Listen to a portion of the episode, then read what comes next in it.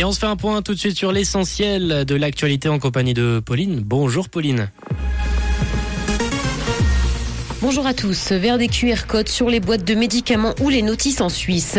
Vaud ne veut pas d'une pleine indexation des salaires et du beau temps prévu cet après-midi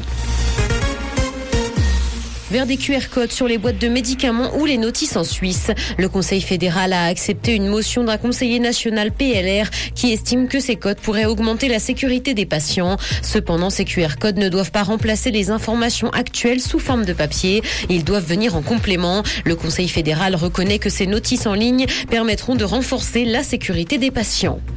Vaud ne veut pas d'une pleine indexation des salaires. Les autorités cantonales ont rencontré les syndicats de la fonction publique. Si la principale demande demande formulée par ces derniers a été rejetée. Des améliorations des conditions de travail ne sont pas écartées. Le canton dit avoir entendu les revendications, mais a réaffirmé qu'il n'entendait pas revenir sur l'indexation 2023. Il s'est cependant engagé à proposer une enveloppe financière pour améliorer les conditions de travail dans plusieurs secteurs, comme la santé, la sécurité ou encore l'école.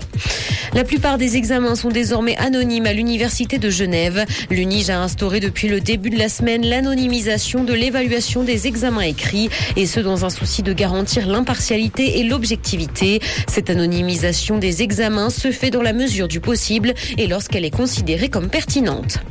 Dans l'actualité internationale, le conflit en Ukraine a un an. Vladimir Poutine annonçait le début de la guerre le 24 février 2022. 365 jours plus tard, les pertes humaines sont lourdes et les dégâts sur les infrastructures importants. Sur les réseaux sociaux, le président ukrainien a indiqué que le pays n'avait pas craqué. Pour lui, l'Ukraine a même inspiré et uni le monde. Il s'est dit convaincu du triomphe de sa patrie. Londres appelle de son côté le G7 à accélérer son aide militaire à Kiev.